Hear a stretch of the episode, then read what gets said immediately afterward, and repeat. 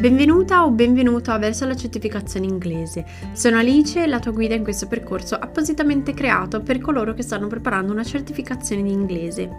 Che tu stia preparando appunto l'IELTS o un'altra importante certificazione Cambridge, qui troverai risorse preziose, consigli e ispirazione continua. Ogni episodio sarà un tassello che contribuirà a costruire il tuo percorso verso il successo linguistico. Ora goditi questo episodio. In questo episodio parliamo di come porsi obiettivi realistici per imparare l'inglese, in particolar modo se devi prendere una certificazione. Partiamo con un fatto importante, è che se c'è una verità universale nell'ambito del successo personale e linguistico, è che if you don't know where you're going, you'll never get there. Quindi se non sai dove stai andando, non raggiungerai mai il tuo obiettivo. E questo principio è appunto particolarmente rilevante quando si tratta di imparare una nuova lingua, soprattutto se il tuo obiettivo è ottenere una certificazione. E quindi in questo ehm, episodio ti parlerò dell'importanza di porsi obiettivi, ma soprattutto di come farlo.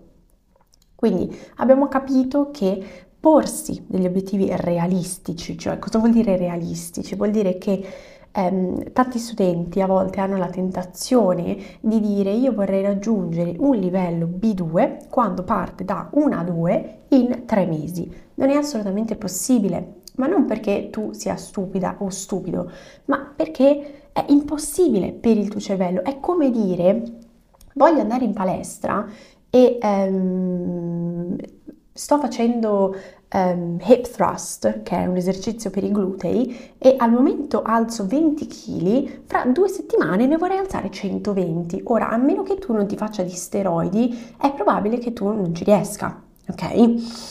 Quindi la stessa cosa vale per l'apprendimento linguistico, questo vuol dire porsi obiettivi realistici ed è molto importante. Quindi come ci si pongono degli obiettivi di apprendimento? Prima cosa, definisci l'obiettivo più importante. È probabile che tu abbia più obiettivi nella tua vita, però a volte quando competono l'uno con l'altro ti rallentano. Quindi Magari se fai lo studente universitario e sai che andrai a fare un master all'estero, la certificazione IELTS deve essere una priorità, perché se non hai la certificazione non potrai neanche iniziare, potrai iniziare sì con le applications, ma oltre a quello non andrai, cioè non verrai mai preso in università. Ok? Lo stesso vale se vuoi andare a lavorare all'estero, ok? Perché nessuno inizierà a chiamarti per i colloqui se non puoi dimostrare il tuo livello linguistico. Però se sei un lavoratore con nessun tipo di ambizione lavorativa, nel senso che non vuoi andare all'estero, non vuoi cambiare lavoro, stai bene dove sei e la certificazione sarebbe solamente un hobby, una spinta in più, una motivazione in più, però hai altre mille cose da fare, magari questo non è il momento giusto per prendere una certificazione, perché comunque questo è un percorso che richiederà tempo, voglia e motivazione. Quindi, prima cosa, definiamo l'obiettivo più importante. La seconda cosa è creare un piano di azione. Un obiettivo senza un piano è solamente a desire, ok? È un desiderio. Quindi devi decidere cosa fare, come farlo, quando farlo e con quali risorse. Ci sono diversi modi per capire come farlo, puoi per esempio utilizzare la formula prima o dopo la nostra già abitudine, farò nuova abitudine. Quindi per esempio, ehm, prima di fare colazione leggerò un paragrafo per prepararmi all'IELTS. Questo è un esempio molto banale, ok? Io per esempio nei miei programmi eh, di IELTS e Cambridge creo un piano personalizzato settimanale che cambia appunto settimanalmente per i miei studenti per 3, 4, 6 mesi, per quanto ne hanno bisogno, minimo 3 mesi, per accompagnarli in questo percorso, perché io capisco che sia molto overwhelming a volte, è davvero tanto cercare di creare un piano da solo, cercando di coprire tutti gli aspetti fondamentali. Però quello che ti può aiutare è prendere un pezzo di carta e scrivere quali siano gli aspetti fondamentali per esempio per la certificazione, quindi sai che magari il tuo punto debole è sono speaking and writing come di solito è. Quindi eh, scrivi speaking and writing, metti una freccina sotto questi e capisci speaking and writing che cosa significa. Cioè speaking vuol dire che ho problemi con la pronuncia e faccio un sacco di pause e ho anche un po' di problemi con i vocaboli, quindi scrivi queste tre cose. Writing scrivi eh, le cose appunto su cui devi continuare a lavorare, tipo faccio sempre gli stessi errori di grammatica, tipo metto sempre il the dove non ce lo devo mettere e non ce lo metto dove, met- dove dovrei metterlo, tipico errore degli italiani. Oppure mi manca una struttura dell'essay, continuo a sbagliarla o continuo a sbagliare la punteggiatura. Scrivi queste tre cose perché sono le cose su cui andrai a lavorare, che andrai, andrai a inserire nel tuo piano. Terzo aspetto da considerare è l'organizzazione. Voglio che tu ti aiuti con l'organizzazione. Cioè, il tuo piano di azione deve primo essere dove tu lo possa vedere sempre, ok?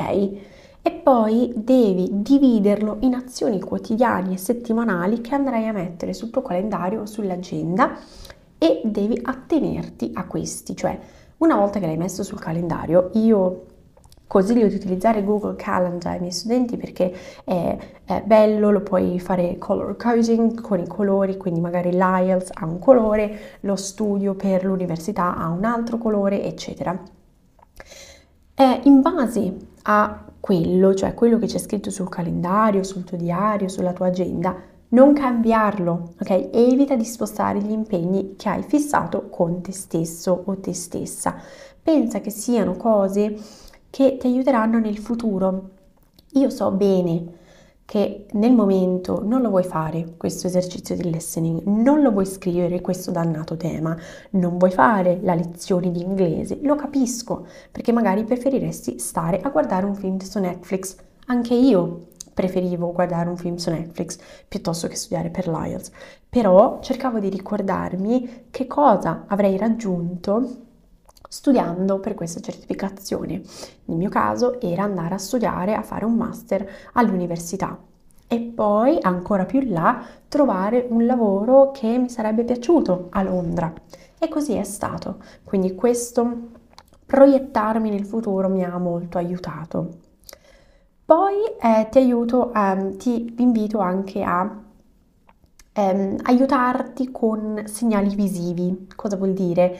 Um, se sai che a metterti il quaderno sul tavolo e lasciarlo lì, così che tu possa vederlo, ti stimola a studiare, lascialo lì, non riporlo in un cassetto per poi dimenticartene, ok?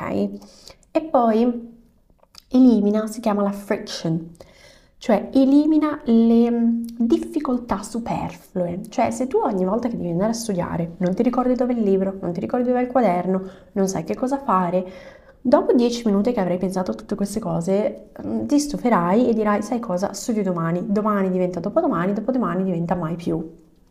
Quindi tieni tutte le tue informazioni, tutte le tue risorse ben organizzate, tieni il quaderno e il libro insieme a una penna, tutti nello stesso posto, eccetera. Per quello, per esempio, i miei studenti hanno una pagina personalizzata sulla mia piattaforma in cui hanno il proprio piano personalizzato, il libro di grammatica completa, le domande di speaking and writing che devono utilizzare tutti i giorni per fare pratica, il libro IELTS, le nostre lezioni, tutto insieme, in, ovviamente molto ben organizzato, però in modo che non sia tutto su piattaforme diverse, eh, perché poi così devono sprecare altro tempo per andare a cercarlo. E poi mi raccomando, misura i tuoi progressi. Quindi, per esempio, vai a rivedere i feedback che la tua insegnante spero ti abbia mandato, cioè ogni volta che fai lezione, vai a vedere se continui a fare gli stessi errori. Un'altra cosa che puoi fare è quando inizi questo percorso o adesso, se ancora non l'hai fatto, è un'autovalutazione linguistica, cioè autovaluti il tuo livello, eh, devi valutare la tua grammatica, la tua pronuncia, i tuoi vocaboli, i tuoi vocaboli e la tua fluency, cioè se il tuo discorso ha un senso, è fluente, fluisce, ha coerenza um, e se non fai per esempio tutte quelle pause tipo um, e cose di questo genere che nell'IELTS non vanno bene. E poi dopo un po', un po' di settimane, poi un po' di mesi, vai a rivedere questa valutazione iniziale e ne fai una nuova per vedere se qualcosa sta cambiando oppure no. Quindi questi sono alcuni dei consigli che ti voglio dare per porti degli obiettivi linguistici realistici. Però non fermarti qui, agisci adesso, quindi inizia con uno di questi punti, magari il primo punto, eh, definisci l'obiettivo più importante, oppure se sai già che eh, la certificazione o comunque l'inglese è il tuo obiettivo più importante, inizia con il piano d'azione. Per farlo metti un timer di 10-15 minuti in modo da non sprecare troppo tempo a farlo. Se senti poi di aver bisogno di un supporto personalizzato, continuo, soprattutto se vuoi fare una certificazione, ti invito a prenotare una chiamata conoscitiva con me per discutere di come raggiungere i tuoi obiettivi nell'apprendimento dell'inglese e trovi il link ovunque tu stia ascoltando questo episodio. Grazie per aver ascoltato questo episodio di Verso la certificazione in inglese. Se hai domande, commenti o temi che vorresti esplorare in futuro, non esitare a contattarmi su Instagram, sui canali social o via email, trovi tutti i link ovunque tu stia ascoltando questo episodio. Ricorda poi che ogni passo che compi oggi ti avvicina al successo di domani. Continua a studiare con impegno e dedizione. Sono fiduciosa che così raggiungerai grandi traguardi. Ci rivediamo al prossimo episodio.